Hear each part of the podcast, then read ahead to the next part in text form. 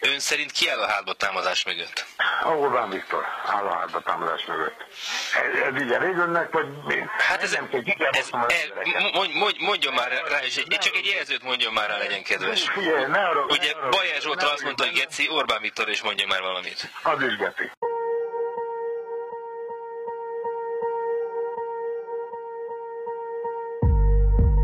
Az Orbán-Simicska konfliktus 2015-ben csúcsosodott ki. Simicska Lajos 2015. február 6-án több médiabeli beosztottjának összehangoltan, meglepetésszerűen felmondott. Ezt követően több spontán interjút is adott, amiben válogatott trágárságokkal fejezte ki véleményét Orbán Viktor miniszterelnökről. Az interjú sorozat komoly hatást jelentett a Fidesz belső erőviszonyaira és a kormányzati kommunikációra is. Akkor még nem lehetett tudni, hogy Simicska Lajos Orbán Viktorral való szembeállása mennyire fogja roncsolni a Fidesz és Orbán Viktor rendszerét.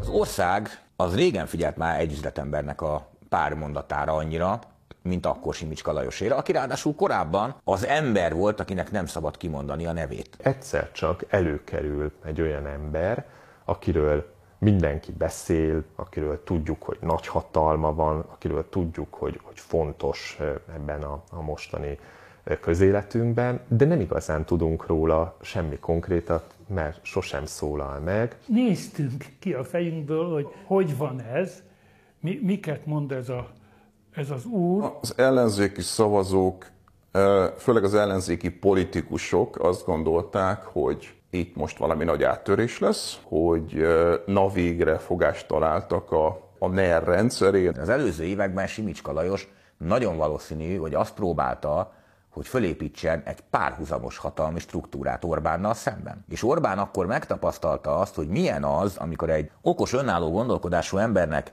ilyen irgalmatlan vagyon megszerzését teszik lehetővé, hogy fogalmazzunk ilyen visszafogottan, akkor egy ilyen ember, ha hirtelen úgy dönt, hogy, hogy maga szeretné a kezébe venni az ország irányítását, legalább részben, akkor milyen nagyon nehéz küzdelem a- ezt visszaszorítani. Szóval utólag belegondolva azért a történet arról is szólt, hogy Magyarországot a választott vezetője irányítja, vagy egy üzletember, aki egyébként ennek a választott vezetőnek a kegyéből lett, nagyon gazdag ember. Ez elmérte a dolgokat. Én nekem bevallom, a legelejétől az volt a, a gondolatom, hogy ezt nagyon rosszul mérte fel. És ö, aztán volt elég intelligens arra, hogy utólag a veresség ismeretében megértse, hogy igen, az erőviszonyokat nagyon rosszul mérte föl. Simicska túlértékelte a saját jelentőségét a közéletben, túlértékelte a birtokában lévő médiának a jelentőségét a közéletben. Bent a parlamenti patkóban nagy volt a zavarodottság, és akkor még a sajtóba is kiment, vagy kiömlött az, hogy még az is fölmerült a december-január tájékán, hogy esetleg ciklus közben miniszterelnök cserére lenne szükség. Tehát ott volt egy nagyon komoly recsenés, elbizonytalanodás. Érdekes módon az volt ez szinte az egyetlen periódus megint csak az elmúlt 12 évben, amikor bármihez nyúlt a Fidesz kommunikáció, minden balul sült el. kormánypárti szavazók szerintem ezt árulásként élték meg. Az ő narratívájukban és a Fidesz narratívájában Simicska Lajos az egy egyrészt Orbán barátja és szövetségese volt, meg egy olyan ember, aki, aki, aki nagyon sokat köszönhetett a Fidesznek. Van ebben egy barom érdekes ellentmondás, ha belegondolunk, mert a Fidesz narratívája 12 éve töretlen az, hogy ez a, hogy ez a rendszer, ez, ez nem korrupt. Na most akkor viszont Simicska Lajos, mint üzletember, akinek az ég egy világon semmilyen államigazgatási pozíciója nem volt, ugyan mit köszönhetett ennek a rendszernek, hogyha ez a rendszer nem korrupt? Bajer Zsolt indulatosan fejéről olvasta, hogy Lajos, te, aki annyit köszönhetsz ennek a rendszernek. Hát, de mit köszönhetett, hogyha nincs korrupció? Az is nagyon érdekes, hogy az ellenzéki közvélemény hogy fogadta. Hát nagyon gyorsan meg lett bocsájtva az a néhány száz milliárd, amit az ellenzéki narratíva szerint eh, Simicska Lajos közpénzből magánpénzé varázsolt. Egyik perc alatt lett elkönyvelve nemzeti nagytőkésből, a magyar ö, gazdasági szuverenitás hőséből egy ö, piszkos, aljas bolsevista árulóvá, a másik oldalon pedig egy demokrácia iránt elkötelezett, felháborodott üzletember, aki megelégelt, eddig nyelt, nem csak a százmilliárdokat, hanem a mérget nyelte magába szegény, és hát akkor hirtelen kirobbant ez. Ez alapvetően azért a Fidesz közösséget rengette meg, mert, mert a Fidesz közösség se igazán tudta, hogy akkor itt most mi történik. Kormánypárti szavazókba valószínűleg átmenetileg zavart okozott, de sikerült hosszabb távon ezt kezelni. A Fidesz ebben, ebben az időben már komoly gazdasági erővel és komoly média portfólióval rendelkezik. Ennek ellenére, hogyha bármilyen média fölénye és bármilyen kiapadhatatlan erőforrásai vannak a kormánypártnak, hogyha a propaganda élesen konfrontálódik az emberek megélésével, a valósággal, akkor az hatékonytalan és maga parodiájává válik. 14-15 fordulóján kicsit erről volt szó. És hát a zavart ugye fokozta az is, hogy Simicskának az emlegetése 2010 után, ahogy én ott láttam Fideszes képviselőkön, az tabu volt. Leginkább úgy be, a nevét ki sem mondták, hanem azt mondták mindig, hogy a hegy, hegynek neveztem, hogy a Szigligetre látogattak föl.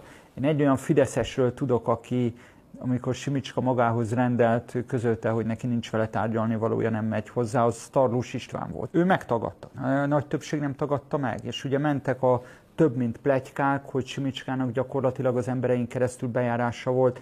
Hát azt gondolom, hogy a belügyminisztériumban nem, de azon kívül szinte minden minisztériumban szabad bejárása volt, sőt, volt minisztérium fejlesztési tárca, amiről azt mondták, hogy az Simicskának a tárcája. Kettős kormányzás alakult ki. Tehát, hogy a Radóc utcai Simicska központban rendelgettek be minisztereket, államtitkárokat a zuhanyhíradó szerint. Ezt én még érteni is vélem, hogy Orbán Viktor ezt megelégelte, de ugye a lapleosztás szerint ugye a front office az Victoria, a back office az Lajosé, és ugye Lajosra volt rábízva a média portfólió jelentékeny része.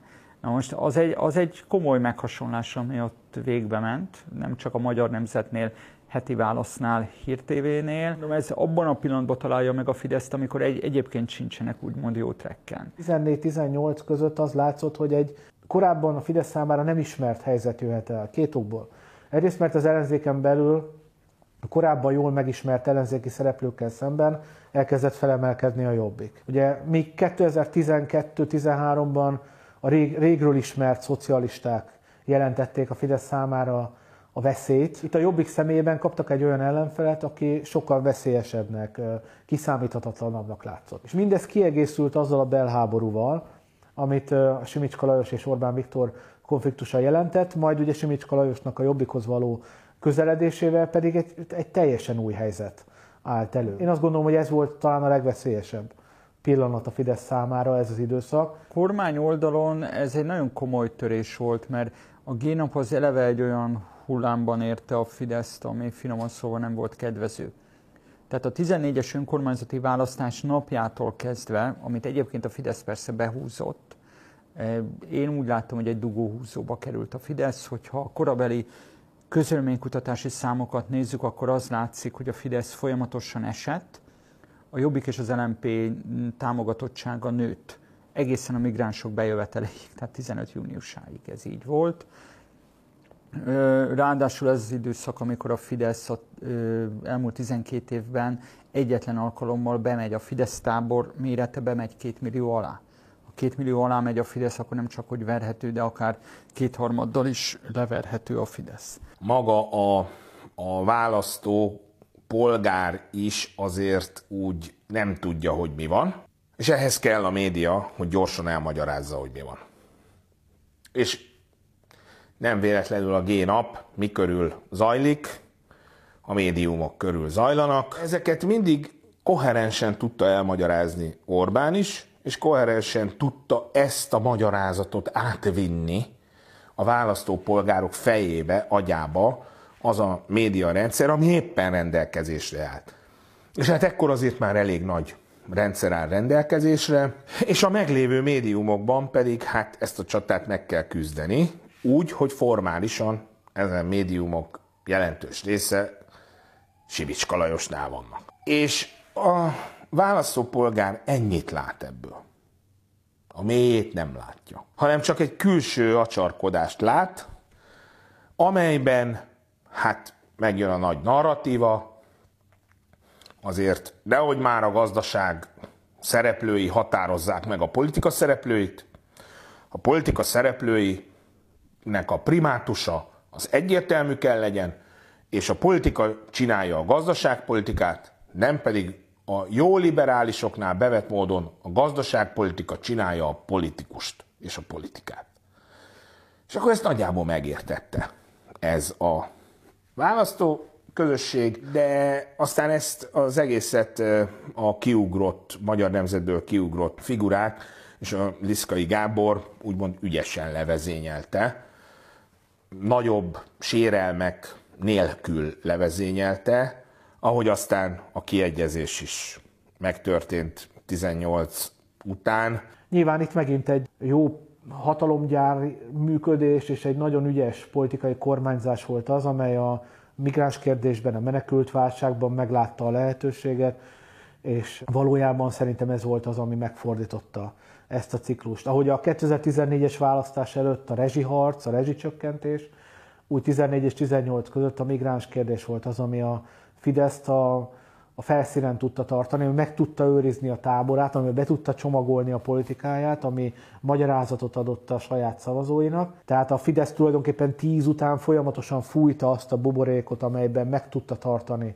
a szavazóit. Ez a buborék egyébként leginkább a génappal repedezett meg, tehát amikor azért olyat kellett olvasniuk kedvenc újságjaikban a fideszes szavazóknak, amit korábban nem olvastak, azért az tényleg összezavarodást hozott, és egyébként nem csak az egyszerű szavazókban, hát ha emlékszünk rá, akkoriban a fideszes politikusok között is, és a fideszes sajtómunkások között is nagy zavar támadta a génapot követően. Az Orbán Simicska szakítást jóval megelőzte a génap eseményei. Sokak szerint az akkoriban elfogadott médiatörvény volt az egyik okozója, mert az igen hátrányosan érintette gazdaságilag Simicskát. Azonban a milliárdos többször utalt arra későbbi interjúiban, hogy az egyre erősödő orosz befolyást ellenezte, nem értett vele egyet. A szakítást kiváltó okok tehát nem teljesen egyértelműek.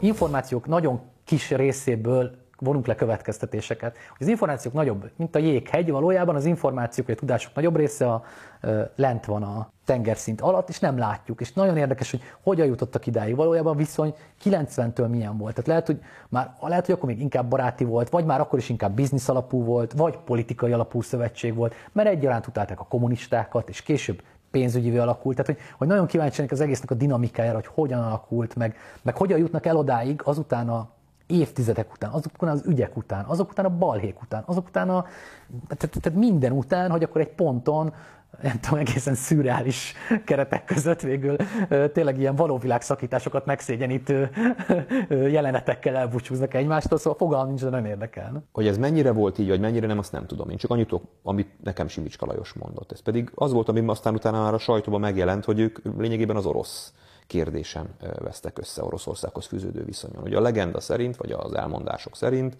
Orbán Viktor szerette volna megvásárolni az RTL klubot, amire Simicska Lajos azt mondta, hogy erre nincs elegendő pénz. Ezt nem tudjuk megtenni. És akkor erre állítólag Orbán Viktor azt mondta, hogy majd a Rosszatom megveszi. És, és állítólag, itt ugye csupa-csupa állítólagot vagyok kénytelen beletenni a, a mondatokba, ez volt az a pont, ahol Simicska is azt mondta, hogy, hogy, hogy ez már nem az ő útja. Tehát itt, itt ez az út az ő számára elválik Orbán Viktorétól, és, és megtörtént ez a szakítás. Én azt gondolom, hogy Orbán nem akart leszámolni Simicskával, nem akarta kirakni a körből. Paks 2-nek az egyik, mert általában az ilyen stratégiai döntések mögött azért több indok van, de az egyik indoka pontosan az volt, hogy az egész Paks 2 projekt egy olyan mérhetetlen mennyiségű pénztömeget hozott be, ami arra elegendő volt, hogyha ott a közgépnek kevéssé osztanak lapot, a Paks 2-ből föl lehet növeszteni másokat. Most ez Mészáros, Garancsi, hogy hívják, ez nagyjából mindegy is. És Simicska meg egyszer megsértődhetett azon, hogy az eddigi, nem tudom, akkor már 40 éve vagy 30 éve működő tandemet a Viktor föl akarja rugni. Szerintem ez volt a konfliktus lényege, hogy Orbán sem kétfejű kormányzás nem akart, sem azt nem akarta, hogy egyetlen gazdasági szereplő a fejére nőjön. Ő nem akart Simicskától megszabadulni, ő azt akarta, hogyha Simicskával egyenlő erősségű ner lovagok vannak még a a boltban idézőjelben.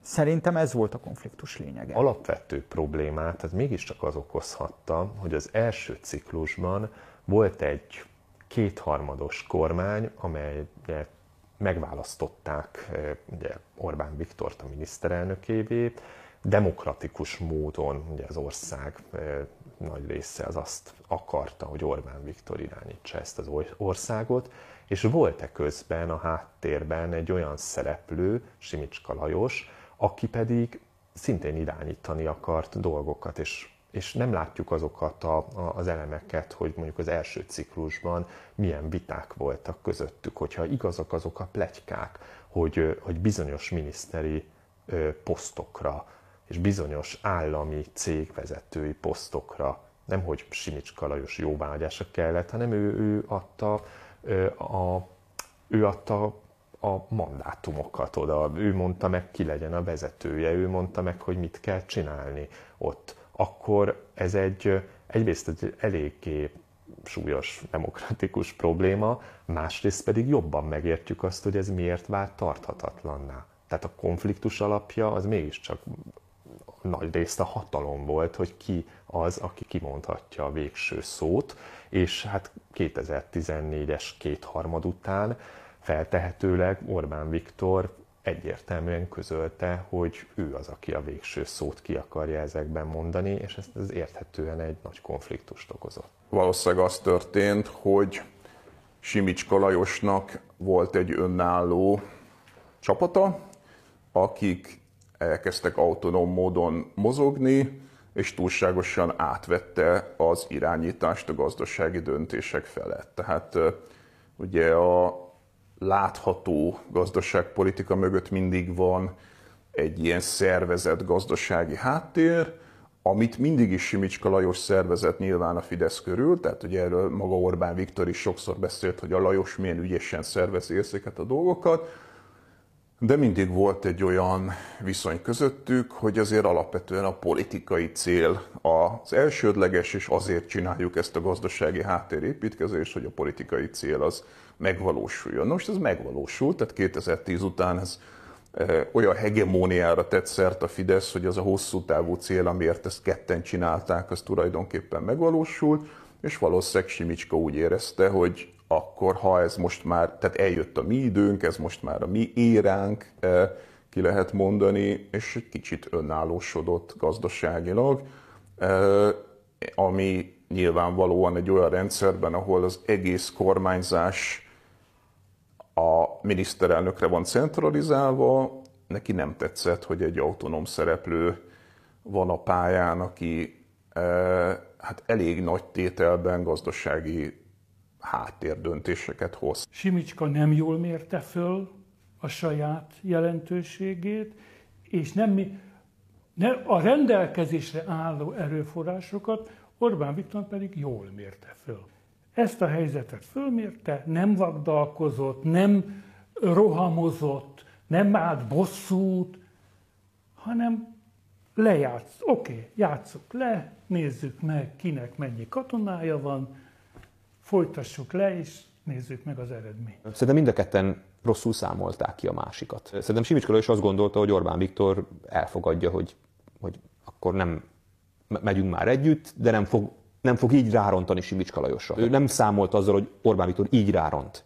Ugye az, hogy ő hogy is reagált rá, az ezt mutatja nekem, hogy, hogy, hogy érzelmileg őt ez nagyon meglepte és nagyon sokkolta. Orbán Viktor meg abban tévedett, hogy amikor ezt a lépést meglépte, tehát megpróbálta kiszervezni Simicska Lajos alól az embereket, azt gondolta, hogy Simicska Lajos nem fog tudni talpra állni ebből, és nem fogja tudni újjáépíteni a maga eszközeit, és nem ez történt. Simicska Lajos gyorsan a sielést egy picit félrerakva, előszette az embereket, kinevezte azokat, akiket ki kellett nevezni, és lényegében a Hír TV, a Lánchíd Rádió és a Magyar Nemzet az ő kezében maradt. Az a fajta működés, politikai működés, amelyet ő elképzelt, és amely mögé egy saját nyilvánosságot akart teremteni, az összeomlott.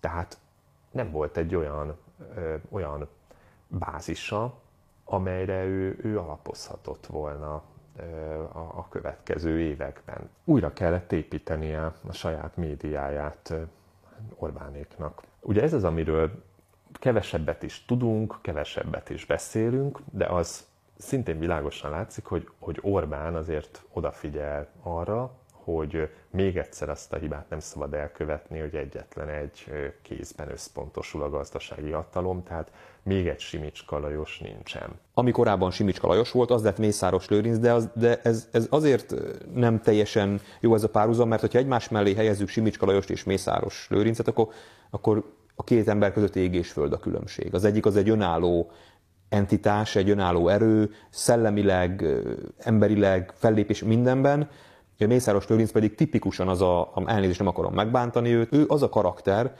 aki, ez a hivatalnok karakter, aki, aki ilyen kis táskával megy a főnök mögött, és, és, és lényegében az egész élete attól való rettegés, hogy nehogy a főnököt valamivel megbántsa. És Orbán Viktor pont egy ilyen ember, embert keresett, akit le, le tud teljesen dominálni és akinek nincs semmilyen önálló arculata, vagy önálló vágya. Hát én azért a parlamentben láttam, hogy amikor fölállok, és mondjuk azonnali kérdést intézek Orbán Viktorhoz, akkor, akkor ő, ő, ő félt. Orbán Viktor félt, és nem tőlem, alapvetően azt gondolom, hogy nem tőlem félt, hanem attól, hogy én mit tudhatok. Mi az, amit esetleg Simicska is nekem elmondott.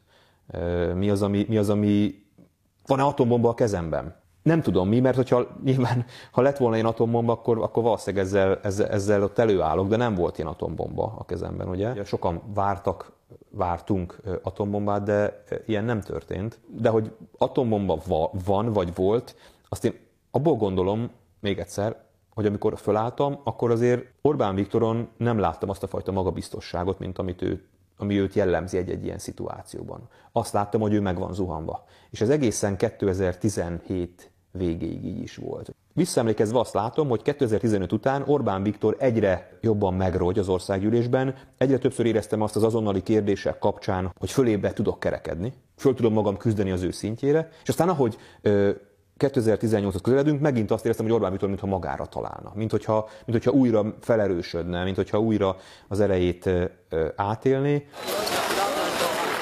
Már 2015 előtt is tudni lehetett, hogy a migráció hosszantartó problémát fog okozni Európában, így Magyarország számára is. A közel-keletről és Afrikából Európába menekülők útvonalába hazánk is beletartozott. A kormány eleinte nyitott volt arra, hogy menekült táborokat építsen a migránsoknak, azonban javaslataik, kommunikációjuk 180 fokos fordulatot vett, és a Fidesz önmagát migráció ellenes erőnek állította be. A 2015 nyarán kirobbant migrációs válság végül erősen megszilárdította a kormánypártok hatalmát úgy tűnt, hogy jön a harmadik pofon a Fidesz számára. Tehát a G-nap után, meg a választási vereség után jön a migrá- migráció, ami ugye a Jobbiknak állt a legjobban. A Jobbiknak a politikájába abszolút benne volt a migráció elutasítása, és ott igazából Orbán Viktor számára az volt a kérdés, hogyha ő nem erre az álláspontra helyezkedik, akkor akkor teljesen egyértelmű, hogy a Jobbik megy be ebbe a területbe, és, és hát Orbán azt úgy ítélte meg, hogy az neki egy, ez egy rosszabb helyzet, rosszabb politikai pozíció lesz. Hát úgy tűnt, hogy még ez is a mi vitorláinkat fogja dagasztani. És így is indult. Fidesz eleinte ugye azt tervezte, hogy 11 néhány helyen az országban a bevándorlók számára tárobb táborokat hoz majd létre. Ugye ami óriási lakossági felháborodást keltett, és én lenni is voltam egy ilyen, egy ilyen tiltakozáson Baranya megyében, és emlékszem, hogy amikor ez a, a tiltakozás véget ért, és elindultam hazafelé, akkor az autóból írtam az elnökségi tagoknak egy e-mailt, hogy, hogy azt hiszem, hogy meg fogjuk nyerni a választásokat. Mert hogy azt éreztem, hogy, hogy most egy olyan kérdés kerül a politika centrumába, fókuszába, amivel a Fidesz nem fog tudni megbirkózni. Én azt gondolom, hogy, hogy Orbánék fölmérték azt, hogy, hogy ez egy nagyon jól támadható fogás egy magát jobboldalinak nevező kormányzaton, és nagyon jó kampányfogás lesz a következő időszakra. Orbán megint csak zseniálisan és cinikusan rájátszott az embereknek arra az érzésére, ami gyakorlatilag az eufóriából való kiábrándulás. Tehát, hogy itt nekünk 89-90-ben ugye Kánoánt ígértünk, hogyha csatlak, ígértek, hogyha csatlakozunk Európához, 2004-ben megtörtént a csatlakozás, és azóta csak szívunk, úgymond. Tehát az, hogy szembe menni Európával, Ez elfogadhatatlan lett volna a választók számára mondjuk az ezredfordulón, de a kiábrándulást követő lélekállapotban, amikor ráadásul az Európai Unió se produkál acélos gazdasági eredményeket, ez, ez szerintem ezt jó érzékel játszotta ki ezt a lapot, nem csak a migrációs válságban, azóta is jó érzékel játsza ki ezt a lapot a miniszterelnök. Az, hogy ott a menekültábor helyett kerítést épít, az csak a pillanatnyi szenzorok. De nyilván Orbánnak jóval több információja volt eleve arról, hogy mi várható. Azért ezekkel ő írdatlan kockázatokat is vállalt. Tehát ez, ez egy politikai bátorság, mikor a komplett Európai Unió vezetése szembe van, eleinte szerintem a közhangulat is, bár nyilván nem mértem meg, de hogy mondjam, ez a, a percepció, tehát hogy az első pillanatban mondom, utána nyilván ez nagyon változik, csak az első pillanatban ki se alakul igazán a, olyan erősen a migrációról való gondolkodás, és és nagyon korán fölvállalja azt a politikai kockázatot, hogy még nem tudja, mi lesz, de erős megérzése nyilván, hogy abba az irányba fog menni, ahol egyéb, ahogy egyébként most látjuk, hogy ment is. Ez klasszikusan az ügy, ami az Orbáni politikai képességének a, a, a dicsérete. Az biztos, hogy ez, ez, egy, ez, ez lényegében egy választási győzelmet azért hozott neki, ez 18-ban ugye kulcs szerepet játszott a, a győzelmében. Én el sem tudtam azt képzelni, hogy a Fidesz az Európai Unióval képes lesz szembe menni. És azt gondolom, hogy mindenre képes Orbán Viktor is Anára a hatalma megőrzéséért. Még akár az Európai Unióval is.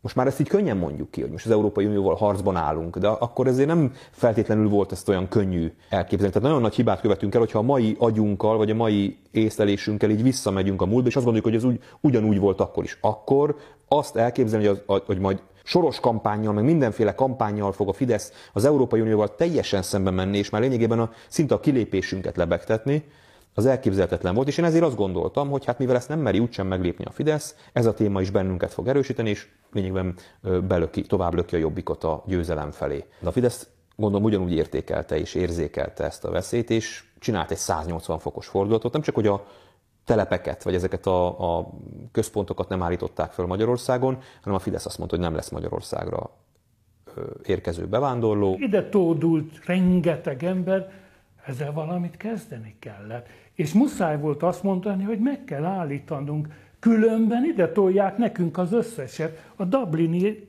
ö, egyezmény betű szerinti paragrafusai alapján. Hát Orbán Viktornak az, az egy elis, elismerhetően sikere, hogy ő ezt elég korán megsejtette, hogy, hogy ezzel a problémával kitüntetetten kell foglalkozni, és nagyon erős politikai válaszokat kell adnia. Akkor megjelentek először ezek a hirdetmények, ezek a kormányzati plakátok, hogy ha Magyarországra jössz, tiszteletben kell tartnod a magyarok szokásait, meg nem veted el a munkahelyüket, akkor ö, ö, megmosolyogtuk ezt, mert ö, alig volt ez a jelenség még akkor érzékelhető.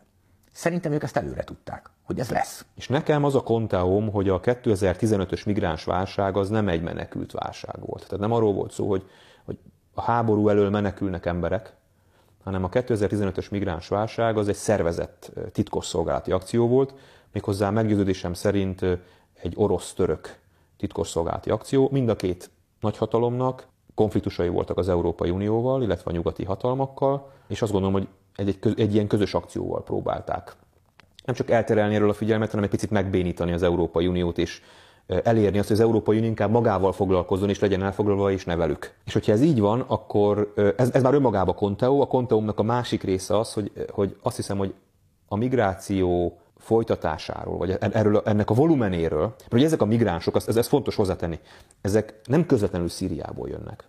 Ezek már törökországi menekült táborokban vannak, és onnan indulnak útra Európa felé. És akkor itt jön a másik része ennek az összeesküvési elméletnek. Azt gyanítom, hogy Orbán Viktor, illetve a NER, illetve a Fidesz és a külügyminisztérium kapott titkosszolgálati jelentést, vagy, vagy figyelmeztetést Oroszország részéről, vagy Törökország részéről, hogy mire készüljön. Tehát Orbán Viktor nagyjából láthatta azt, hogy itt nem arról van szó, hogy jön pár napig pár ezer migráns, és akkor ez lecseng, hanem arra lehet számítani, hogy ez akár évekig eltartó folyamat lesz, és nagyon komoly vitákat fog kavarni, és ez egy nemzetközi buli. Tehát ott Orbán Viktor végig tudta gondolni szerintem azt, hogy erre hosszú távon lehet építeni. Hát szerintem a miniszterelnök, amikor meglátta azt, hogy, hogy ez, egy, ez egy neverending story, akkor 19 lapot húzott, ahogy azt szokta.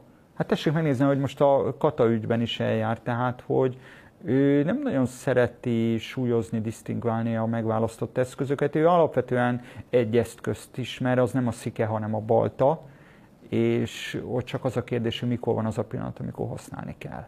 És ez az a pillanat volt. Ország döntő többsége röhögött, vagy értetlenül állt ezek előtt a táblák előtt. Nem értettük, hogy minek. És amikor viszont mégis komolyra fordult a válság, a migrációs krízis, akkor Orbánnak volt egy, egy nagy, na ugye, ö, ö, zsetonja, hogy na én megmondtam. És akkor ugye hát ezerre, ezerre rákapcsoltak erre a témára, ami ez gyakorlatilag a magyar közélet ö, kormánypártin kívüli része, legyen az a sajtó, média, értelmiség, politikai ö, ö, pártok, nem tudtak érdemben hogyan viszonyulni. Egyszerűen nem tudtak. Mégpedig azért nem tudtak, mert Orbán Viktor akkor ö, fölvállalt azt hiszem, hogy a politikai pályafutásában először egy radikális álláspontot. És az én információim szerint a Fideszt is sokkolta ennek a sikere. Tehát én azt hallottam, hogy amikor a migrációs kampány első köre lefutott, akkor behozták a miniszterelnök úr asztalára a számokat. Hogy hát ez, hogy működött ez a kampány, milyen volt, hogy ment, és, és megdöbbentek rajta. Mondom, hogy nézegette Orbán Viktor ezeket a számokat, beleszeretett ezekbe a számokba, és azt mondta, hogy hát, hogyha ez ennyire működik, akkor erre fogunk építeni. Jól ismerte fel azt Orbán Viktor, hogy az európai társadalomban, vagy tágabban a nyugati világban van egy erős blokk, ami migráció ellenes, vagy menekült ellenes. Szerintem itt nagyon sokat tanultak Amerikától. Tehát én egyre inkább azt láttam az időtájt, hogy a Fidesz nagyon kezd hasonlulni a republikánus párthoz, az amerikai republikánus párthoz, onnan átvettek rengeteg ilyen kampányelemet, mire lehet építeni egy tömbnek az összetartásában. Viszont ezzel szembe helyezkedni, meg baromi nehéz volt, mert az emberek döntő többsége ezt a kormányzati propaganda rásegítése nélkül is így érezte. Ott Orbán rájött arra, hogy az emberek szélsőségesen reagálnak erre, itt még egyszer mondom, nem a világnézeti szélsőségességre gondolok, hanem az érzelmire, akkor nekünk is így kell kommunikációs szempontból reagálni. És itt tett szert egy behozhatatlan előnyre. Nagyon sok ember azt mondta, hogy végre egy bátor ember, aki dönteni mer, amikor megy a bót, amikor lazaság van, amikor pénzbőség van, amikor jól működnek a dolgok, akkor könnyű kormányozni. Az államférfi akkor derül ki, amikor szakad a, a plafon. Dönteni kellett, és mer dönteni. És persze azt mondták az emberek, na hát ez a, ez a pali, ez, ez képes az ország érdekében nagyon kemény döntéseket meghozni. Bízzuk rá továbbra is az országot. Nagyon helyesen vette észre azt a Fidesz, hogy mi lehet a baj ezzel, és ez egy politikai belátás, másfelől a lélektanát is észrevette. Bizony a nyugat-európai párhuzamos társadalmak azok nagyszámú és viszonylag gyors betelepedésekből következtek, méghozzá olyan kultúrákból, amelyek nem keresztény kultúrák. Tehát kialakult Európában egy két pólus, ami egyik sem valódi megoldás. Ugye Angela Merkel ezzel a Willkommens kultúra, hogy akkor jöjjenek csak, és hát ezzel ügyesen szembe helyezkedett Orbán Viktor, aki ennek a másik végére állt, és nem csak Magyarországon, hanem láthatólag az egész nyugati világban ő szimbólumává vált ennek a másik pólusnak. Tehát mondjuk az, hogy az amerikai jobboldal is megkedvelte Orbán Viktort, és ide jár mondjuk Tucker Carlson, ez azért van, mert ő nagyon jól felismerte, hogy ebbe a pozícióba bele lehet helyezkedni, és ezzel lehet képezni egy tömböt tulajdonképpen. Ez egy, politi- ez egy hatalomtechnikai ügy volt, fölismerve egy nagyon valós problémának a, az egyik lehetséges szimbolikus eh, oldalát, és hát vélni lehetett, hogyha ő be, mindig így működik Magyarország, hogyha ő belehelyezkedik az egyikbe, akkor tulajdonképpen a másikba belekényszerül az ellenoldal, mert Magyarországon minden, hogyha a, a A-t mond, akkor a, B bizt, a másik oldal biztos, hogy B-t fog mondani, és fordítva, tehát nálunk sosincsenek ilyen konszenzusos, vagy középutas, vagy kompromisszumszerű megoldások. Nálunk mindig ez a két blokk, és akár meg is cserélődhetnek ezek a szerepek. Ugyanakkor egyben lehetősége is arra, hogy ettől kezdve mindent a saját maga migráció ellenességét, migráció ellenességére vezessen vissza, ami mondjuk az Éliosz ügy kapcsán történik, hogy de mégis hova mentek a pénzek, ki, hova, merre, ki az a Tiborcista, stb.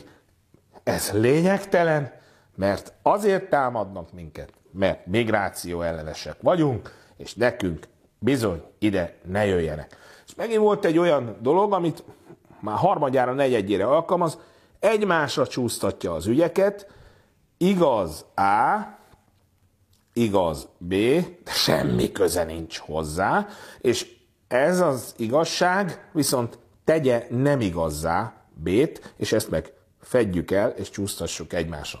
Ezt mind a mai napig használja ezt a technikát a Fidesz. Ő Soros György, a világ egyik legbefolyásosabb milliárdosa. Ez pedig Soros György veszélyes terve. A migránsokra alapozott kampány mellett megjelent kommunikációs elemként a Soros Györgyel való riogatás. A kormány kommunikációja szerint a zsidó származású amerikai-magyar milliárdos gazdasági erejével visszaélve demokratikusan megválasztott kormányokat is irányít és támogatja a migrációt. Amikor a kampány elindult, vélhetően számoltak a vele járó veszteségekkel és a nyereségekkel is. Minden esetre a 2018-as választási kampányban Soros György központi szerepet játszott.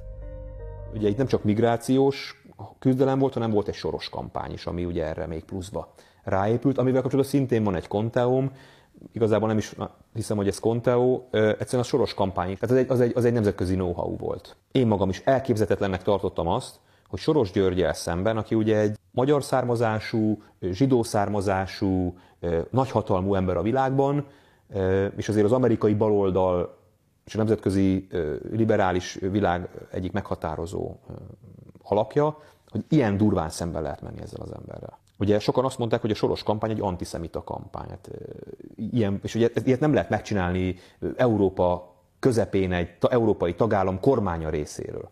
És hogy mégis megcsinált Orbán Viktor, az csak egyetlen egy dolognak volt köszönhető, vagy egy, ehhez rá kellett, hogy üsse a pecsétet Izrael és a Netanyahu kormány. Ez csak így mehetett. Nyilván közöttük is van egy rivalizálás. Soros György és a, a, az ottani konzervatív oldal között, és én azt gondolom, hogy Orbán Viktor ahogy megkapta a migrációtól a titkosszolgálati jelentéseket Oroszországtól vagy Törökországtól, a soros kampányhoz meg megkapta a pecsétet Izrael részéről, hogy nyugodtan csináltod, nem lesz ebből baj, majd én eljövök a választási kampányban, mint izraeli miniszterelnök, és megnyugtatok mindenkit, hogy te nem vagy antiszemita, mint hogy ez meg is történt. Ez az az időszak, amikor Orbán Viktor nagy, nagy politikai szereplővé válik. Tehát abból a szorult helyzetéből, amiben ő a génába bekeveredett, úgy menekült ki, hogy egy nagy politikai, nagy küzdelemnek vált az egyik meghatározó alakjába, aztán még ugye jön Trump is, az Amerikai Egyesült Államok élén. Tehát egy csomó olyan esemény történik, ami az ő, őt be löki és behelyezi a nemzetközi politika vérkeringésébe. Ez egy nemzetközi trend az egész nyugati világban, hogy ilyen szimbolikus ügyeket hatalomtechnikailag felhasználnak. Az, hogy mondjuk Izraelben is soros ellenesség van,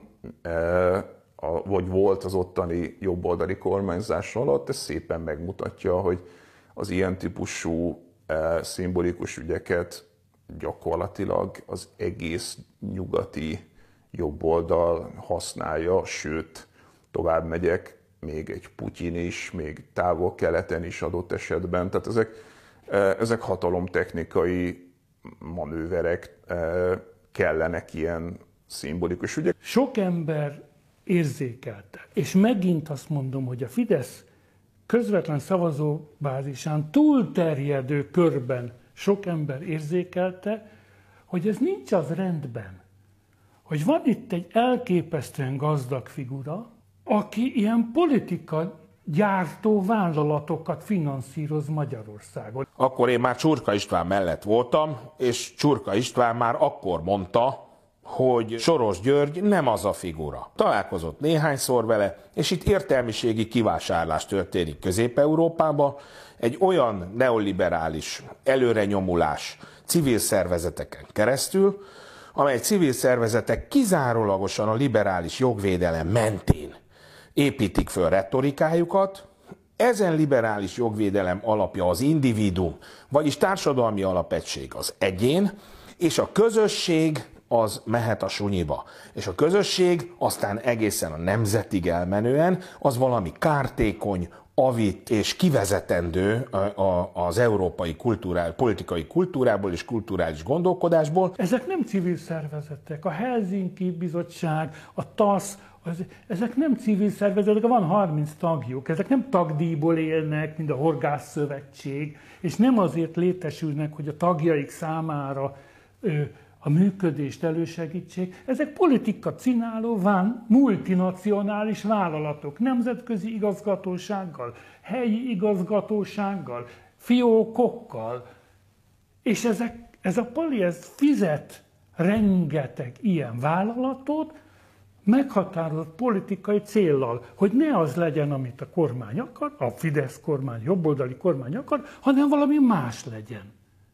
Hát ez nincs rendben, ez sok embert megértette, hogy álljon meg a menet. Szerintem Orbánék arra is rájöttek, hogy miután a menekült kérdést tulajdonképpen ők megoldották, azzal, hogy fölhúzták azt a kerítést, ráadásul az Európai Unió is a kezdeti befogadó álláspontból hát azért szépen visszaúzódott arra, hogy ne nagyon jöjjenek azért mégse ennyien, és Orbánnak be kellett volna vallani egy baromi kínos dolgot, mégpedig azt, hogy győzött. És Orbán ezt soha nem vallhatja be. Orbán mindig nyerésre áll, soha nem győz. Mert ha győzött, akkor vége a meccsnek. Akkor vissza kell vonulni az öltözőbe. De, de hát a játszmának folytatódnia kell, a küzdelemnek folytatódnia kell. És kellett egy arc, aki nagyon messze van, hatalmas pénz és hatalom összpontosul a kezében, elmondható az átlagembernek, hogy Orbán Viktornál is hatalmasabb ember, és nekünk nem akar jót. Ráadásul az ember még magyar is. Ezáltal még közelebb lehetett volna hozni, mert Soros Györgyön kívül, a, aki az a nagyon kevés ember, aki jól tájékozott mondjuk az amerikai közéletben, az tudna mondani tíz olyan embert, aki még nála is gazdagabb, és lehet, hogy még ö, ö, radikálisabb liberális elveket val. És ugyanúgy imádná megbuktatni Orbán Viktort, vagy, vagy, vagy dolgozott azért, hogy Trump megbukjon. De ezek ismeretlen figurák, ezekre nem lehetett rámutatni. Soros Györgyöt mindenki ismerte Magyarországon. A Soros kampány persze látszólag a migrációról szólt, mert így lehetett eladni az embereknek, de valójában ha megnézzük az idővonalon, akkor nem 15 nyarán indul be a soros kampány, nem is 15 őszén, tehát amikor úgymond háttopik a migrációs válság, hanem 16 február majd. Először a Látószög blogon megjelenik egy írás, és utána nyújtja be Alex Ceut a kormány. Sokáig azért működött ez a soros kampány, mert ezt az emberek megértették, és ma már azért nem működik, és nincs is igazából soros kampány, mert a hozzászokás a politikának egy nagyon fontos jelensége, itt, itt kialakult a hozzászokás, jó, jó, tudjuk, hagyjuk. 17 tavaszán a parlamentben Sorosnak a nevét nem Orbán mondja ki a legtöbbször, nem, nem a Fidesz mondja ki a legtöbbször, hanem az ellenzék. 17 ö, tavaszán az em- magyar emberek nem nagyon tudták, hogy ki az a Soros György, ugye? Ö, gyakorlatilag lépre csalta a komplett ellenzéket, ők elkezdték ismerté tenni Soros György figuráját, és ezután, amikor lepörög a Lex CEU, nyáron mennek ki a a soros plakátok az utcára. Ugye én februárban a Látószög blogon Schmidt Mária írásával kezdtem az idősíkot. Mi történik előtte? Három héttel. Január 21-én hivatalba lép DJ Trump. Tehát, hogyha nincs hatalomváltás a Fehérházban, biztos, hogy nincsen soros kampány. Tehát, hogyha az Obama adminisztráció folytató Hillary Clinton lép hivat, nyeri meg az amerikai elnökválasztást, biztos, hogy nem húzzák ki ezt a kártyát, mert ennyire azért nem bátor Orbán Viktor. A migráció elleni harc az hogyha meg is született ugye egy politikai döntés szintjén, hogy, hogy ebbe a harcba beleáll a kormány, az kommunikációs szempontból az bonyolítja, hogy ugye tulajdonképpen kell egy fő ellenség, kit tegyenek a plakátokra, hogy, hogyha azt mondják, hogy ne legyen migráció, és ebben tulajdonképpen Soros György a maga megnyilvánulásaival adta magát. A politikában ellenségek. Ellenségeket használnak. A baloldal például azt Orbán Viktort használja ellenségnek. Ellenség imázs. Őt kell utálni. O1G. Kész, tiszta, meg van rajzolva, mindenki pontosan ismeri. Igen, a Fidesz politikusai is használják ezt az eszközt. De a Fidesz politikai logikája és politikai eszközrendszer azért ilyen szempontból jól követhető, megpróbálják, ha működik, mennek, ha nem működik, elengedik. Van egy ötlet, erős a tiltat, és elengedik. Tehát, hogy magyarul azok, amikor olyan társadalmi ellenállással találkoznak, és ami akár végül szavazat veszteséget okozhat nekik, olyat, ami, ami választási feszélyes lehet, akkor nem erőltetik. Többség akaratával szemben nem építkeznek. Ugye ebben az esetben nyilvánvaló volt, hogy nem találkozik ilyennel, hiszen a, hiszen a mai napig föntartják ilyen a rezsicsökkentés, a migráció és a soros. Ez ugye három olyan kulcspolitika, ami hosszasan megy. A soros azt hiszem sok mindennek a szimbóluma. Viszont leegyszerűsítik, hogy van a nemzeti történetük, ami piros zöld történet, és ezzel van a soros történet, ami meg egy világ minden színű történet, és ebből kell választani. És ugye ők azt, az a meggyőződésük, hogy a ő szavazóik, meg a magyarok többsége végül a piros-fehér-zöld történetet választja, és onnantól már nagyon nehéz az ellenzéknek, hogy az övék is piros-fehér-zöld csak, mert ugye csakkal nagyon nehéz a politika, vagy devel már nagyon nehéz második mondatot kezdeni. A politikai kommunikációjuk mindig ugyanarról szól. Bárki is szerepel ezeken a plakátokon, bármi is a, a politikai téma, valójában a Fidesz ugyanazt a történetet meséli újra és újra, és ugyanazt a történetet építi fel. Ahogy a rezsicsökkentésre, és nyilván a rezsicsökkentés brüsszeli ellenfeleire ráépült a soros kampány, úgy sorosra ráépült a migráns kérdés, a migráns kérdésre ráépült a gyurcsány tematika, és aztán most arra már ráépül az LMBTQ propaganda, tehát egy csomó minden jön újra és újra, de valójában csak egyre nagyobb lesz ez az ellenfél, ez a, ez a, ez a, ez a, ez a mesebeli mondavilág, amelyet a Fidesz felépít, és valójában a végére a szavazó azt fogja látni, hogy itt Brüsszel, Soros, a migránsok, Gyurcsány, az LMBTQ lobby, ez mind ugyanazt jelenti, és valójában nyilván a hazai ellenzékkel és helytartóikkal összefogva, tehát valójában a mese mindig ugyanarról szól. E- ez a zsenialitása szerintem. Szeretném tisztelettel megköszönni Oroszország elnökének, Putyin elnök úrnak, hogy meglátogatott bennünket. Az amerikai magyar származású Soros György mellett a 2014-2018-as ciklus központi eleme az Oroszországhoz való viszony volt. A fülkeforradalom után a korábban Oroszországgal eléggé kritikus Orbán Viktor sokakat meglepett azzal, hogy közeledni kezdett az oroszokhoz. Jellemzően ezek technikai és gazdasági jellegű közeledések voltak, elég csak Paks 2-re gondolni. Oroszország mellett a kínai közeledéssel pedig akár a NER keleti nyitásáról is beszélhetünk.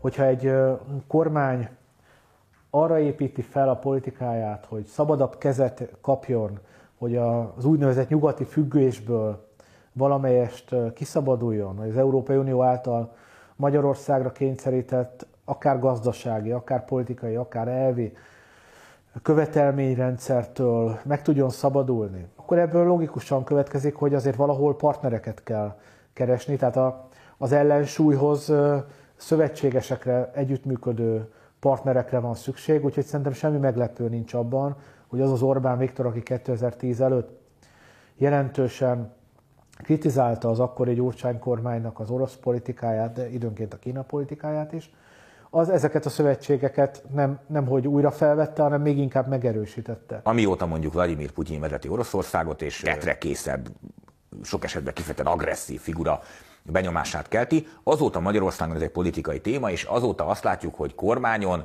mindenki megpróbál ezzel a nehezen kiszámítható morgós medvével, ami azért nagyon közel van, jóba lenni, és ráadásul mindenek előtt ennek a medvének rajta van a mancsa a gázcsapon, ami a ö, ö, 90 előtti szocialista rendszer átkos örökségeként a magyar energiaellátást alapvetően befolyásolja, meg az egész magyar gazdaságot. Ha nincs orosz gáz, Magyarországon semmi sincs. Ezt én úgy érzem, hogy néha ezt nem is értik eléggé az emberek. Tehát itt, itt Oroszország olyan zsarolási potenciálban van Magyarországgal szemben, ami, ami példátlan. Nyilván bizonyos értelemben ez egy ez egy hasznot húzó vállalkozás, és abban az értelemben, hogyha Magyarország az unión belül egyfajta különutas politikát folytat, akkor ott érdemes szövetségeseket keresnie, ahol ennek az uniós tagságának és az unión belüli belső ellenzéki szerepének nagy respektje van. Ez pedig nyilvánvalóan Oroszország és Kína. Magyarország azért annyira értékes, vagy nem is annyira értékes, de azért értékes ezeknek a keleti partnereknek, Nem azért, mert tudom, a regionális pozíciója olyan jelentős lenne, hanem pont azért, mert tagja ennek a nyugati szövetségi rendszernek. Így egy uniós partner, egy NATO tag mondhatja el azokat a számukra fontos kritikákat, amit aztán fel is erősítenek nyilván az orosz, illetve a kínai és egyéb más Európa kritikus keleti szövetségeseink vagy keleti partnereink a saját országukban. Orbán ez teljesen cinikusan és pragmatikusan nyúl hozzá, neki a, az Európai Unión kívüli gazdasági kapcsolatok erősítésére van szükség. Aztán Szijjártó így hirdeti meg ki 14 után a déli nyitást, és a többi, és a többi. Az más kérdés, hogy a keleti nyitásnak a mérlege az finoman szólva nem pluszos Magyarország számára. De azt mondom, hogy ennek a Putyin vagy Oroszország felé nyitásnak a, a, az alapját egy egyébként helyes diagnózis okozza. Az más kérdés, ugye én ebből is azt a miniszterelnöknek, hogy Magyarország ö, ö, szuverenitása nem növekszik azzal, hogyha ha két felé vagy három felé növeszt függőséget, az éppenséggel exponenciálisan csökkenti az országnak a saját mozgásterét. Orbán nem így gondolkodik. Ő, ő szerintem 2008-tól kezdve határozottan azt képzelte, hogy ő úgy kíván kormányozni, és, és hogy szereplő legyen a világpolitikai színpadon, így tudja maga mozgásterét bővíteni, ez pedig akkor lehetséges, hogyha fölmegy a nagypályára, tehát magyarul az EU-n kívüli politikában nem hagyatkozik pusztán Brüsszelre, Brüsszelre hanem erősíti a, az egyéb jelentős geopolitikai tényezőkkel a közvetlen viszonyt. Ez Moszkva, Peking, Ankara alsó hangon, de hát itt ugye más országok felé is ugye erőteljes kapcsolatbővítés történt. Orbán az, az érdekes, hogy szinte sportot űz abból, hogy ezt nem pragmatikusan adja el, hanem szinte emblémaként, hogy ú, mennyiszer találkoznak, hogyan találkoznak, miközben nyugati vezetőkkel azért a lehető legritkább esetben próbál hogy pozitív keretben tálalni ezeket a találkozókat. Tehát ez világos, hogy egészen más típusú elkötelezettséget igyekszik mutatni a kínai-orosz hatalmak irányába, mint a nyugati partnerei felé, ami ugye azért érdekes, mert nyugat szövetségesé vagyunk egyelőre, minden tudásunk szerint, a Európai Unió vagy a NATO is ezt jelenti. Nekem meggyőződésem, hogy nem akar kilépni az Európai Unióból, tehát szemben azzal, amit mondjuk nagyon sokan gondolnak, hogy ő ki akarja vinni Magyarországot az EU-ból, nem akarhatja, hiszen az ő státuszát az pontosan az adja meg, hogy ő egy Európai Uniós vezető, szavazati joggal, vétójoggal, de közben barátkozik Putyinnal, Xi Jinpinggel, Bolsonaroval, akárkivel, és ez ad neki egy, ugye Magyarország azért a nemzetközi rendszerben egy jelentéktelen ország lenne, ha Európai Uniós miniszterelnökként ő nem találkozgatna ezekkel a nagyhatalmakkal. Az Európai Unió tagjaként és a NATO tagjaként mi nyugati érdekszférában vagyunk, és bármi is a történés, ugye bármilyen hosszú asztalokhoz ül le Orbán Viktor, az mindig rögzíti, és ott, ott mindig egyenes mondatok vannak, hogy EU és NATO tagként képzeli el a jövőt. Tehát a, a nagy dolgokban azért nincsen változás, és nincs nagy kérdés. Itt az a, az, az ami, ami kérdés lehet, hogy, hogy, hogy ebben a játszmában az oroszokkal, a kínaiakkal tulajdonképpen milyen mély lesz ez a viszony, és a nyugati nagyhatalmak, akiknek azért más az érdekük, mit és mennyit tolerálnak. Ha ő kivinné Magyarországot az Európai Unióból, akkor mi gyakorlatilag egy ilyen Észak-Macedónia szintjére süllyednénk. Kit érdekel Észak-Macedónia miniszterelnöke, kivel találkozik, meg kivel van jóba. Nincsenek benne az EU-ban.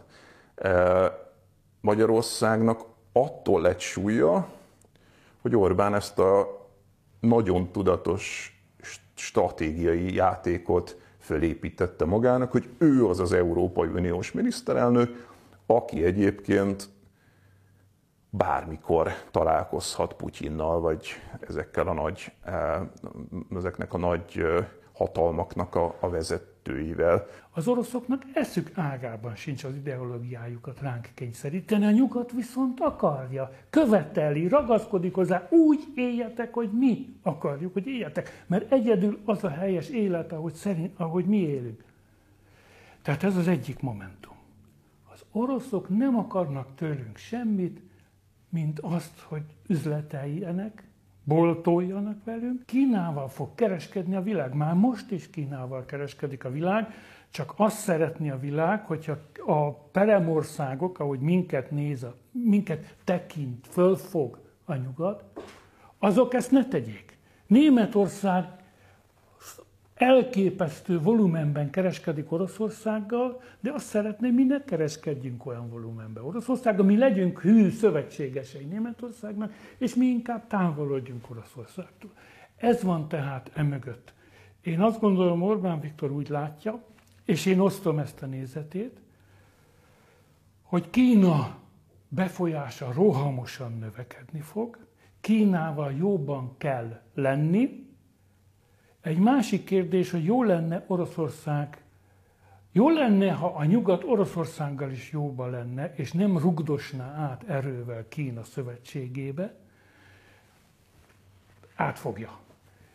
És Magyarországnak pedig az a dolga, hogy két világ határán, mert két világ határán vagyunk, mind a két nagy erővel folyamatosan jobban legyen, és, nem, és szakadjon el végre attól, hogy az egyik nagy hatalom elkötelezettségén, elkötelezettjeként innen a mellény zsebéből ugatjuk a másikat. Ah, wow! Kína meg egy olyan dolog, hogy persze lehet ellenzékből elutasítónak lenni, és ez nagyon-nagyon sokszor a nyugati világ egészében ez van, hogy ellenzékből, népszerűségkeltésből lehet Kína ellenesnek lenni, csak amikor az ember kormányra kerül, és szembesül azzal, hogy Kína egy elképesztő nagy gazdasági hatalommal rendelkezik, és Magyarország egyik első kereskedelmi partnere, akkor már nem nagyon lehet, mit tudom én, utcanévtáblákat elnevezni a dalai lámáról, meg nem tudom kiről, mert hogy ennél pragmatikusabb viszonyt kell ápolni Kínával. És ugye Orbán Viktor ezeket felismerte. Tehát azt gondolom, hogy ő egy bizonyos ponton már megunta a magyar politikát, tehát annyira e, uralta már a magyar politikát, és szerintem számára ez unalmas lett, és tudatosan úgy döntött, hogy akkor ő kilép az európai szintre, majd hamar rájött, hogy ez tulajdonképpen ez a világpolitika már, ha az európai szinten van. Orbánék fölismerték azt, hogy Kínában legalábbis még egyelőre hatalmas pénztöblet van, tőketöblet. Istentelen mennyiségű pénzt halmoztak föl, és ezeket most az elmúlt 8-10 évben terítik világszerte. Egész afrikai országok váltak lényegében kínai gazdasági gyarmattá. És Orbánik rájöttek arra, hogy az úgy lehet okosan kihasználni, hogy az ország onnan tud könnyen gazdasági forrásokhoz jutni. Könnyebben, mint a nyugati bankoktól, vagy az Európai Uniótól. Na most miért könnyebben? És így jön a rendszer két arcúsága elő. Hát egyrészt azért, mert a a, a nyugati pénzintézetek, illetve az Európai Unió vagy a Világbank, azok a magyar szuverenitást számos esetben súlyosan korlátozó feltételekkel adnak csak forrásokat. Kínaiakat ezek a kérdések alapvető szinten nem érdeklik. Ők máshogy állnak ehhez hozzá. Erre még vissza lehet térni. A másik viszont az, hogy ezek a nyugati pénzintézetek meg intézmények ezek nagyon komoly korrupció ellenes biztosítékokat szeretnének látni, hogyha pénzt fektetnek be, vagy kölcsönt adnak. Kínát ez nem érdekli.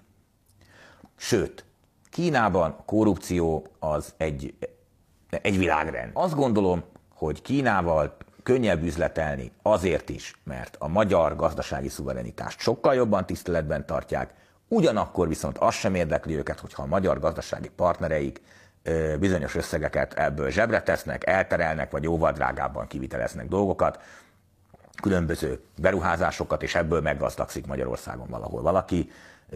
Számukra ezek apró pénz szintű dolgok, és azt is tudják, ez a kínaiak számára meg azért előnyös, mert tudják, hogy úgy lehet a legjobban az Európai Unióba gazdaságilag behatolni, hogyha ezeknek a keleti országoknak, az Európai Unió keleti részén levő országoknak a gazdaságába be tudnak fektetni. Nagy valószínűséggel Orbán-Putyin találkozó volt e mögött. És az körülbelül csak jóval magasabb szinten olyan lehetett, mint a Simicska-Orbán szakítási találkozó, csak éppen itt elmondták nagy valószínűséggel Orbán Viktornak, hogy miért lenne jó mégis együtt dolgozni, és ezt már ugye ő előkezdte készíteni azután, miután a moszkvai nagykövet leteremtette egy rendezvényen, hogy már pedig vegye tudomásul, hogy itt a nagymedve nem úgy gondolkodik, ahogyan ő itt ellenzékbe előadja magát, és hogy ott mi történt, azt, azt majd, ha megtudjuk, megtudjuk, ha nem, nem. De nyilvánvalóan nem, nem csak és kizárólag valamilyen politikai megfontolás volt. Vagyis az én meggyőződésem, hogy nem csak egy nyílt gazdasági megfontolás és a magyar nép java és a gázár jó állapota, és alacsony ára volt emögött, hanem bizonyos politikai tudás is, amit Putyin nagy valószínűséggel tudott erről a politikai elitről, vagy tud erről a politikai elitről. A 2014-től 18-ig tartó ciklus gondterhes volt a NER számára. Kiépült egy kompetens ellenzéki réteg, amelynek tagjai már nem az előző rendszer soraiból kerültek ki. A reális kihívók horizonton való feltűnése pedig zavarba hozta a NER-t. Minden eddigi erkölcsi gátat átléptek, és a média birodalom segítségével a karaktergyilkosságtól sem kímélték az új kihívókat. 2018-ban a Jobbikkal 20%-os eredményt elérő Vona Gábor mindenki meglepetésére lemondott, és visszaadta a mandátumát. A NER pedig tovább erősödött. A következő részben az elmúlt négy év történéseit vizsgáljuk majd meg.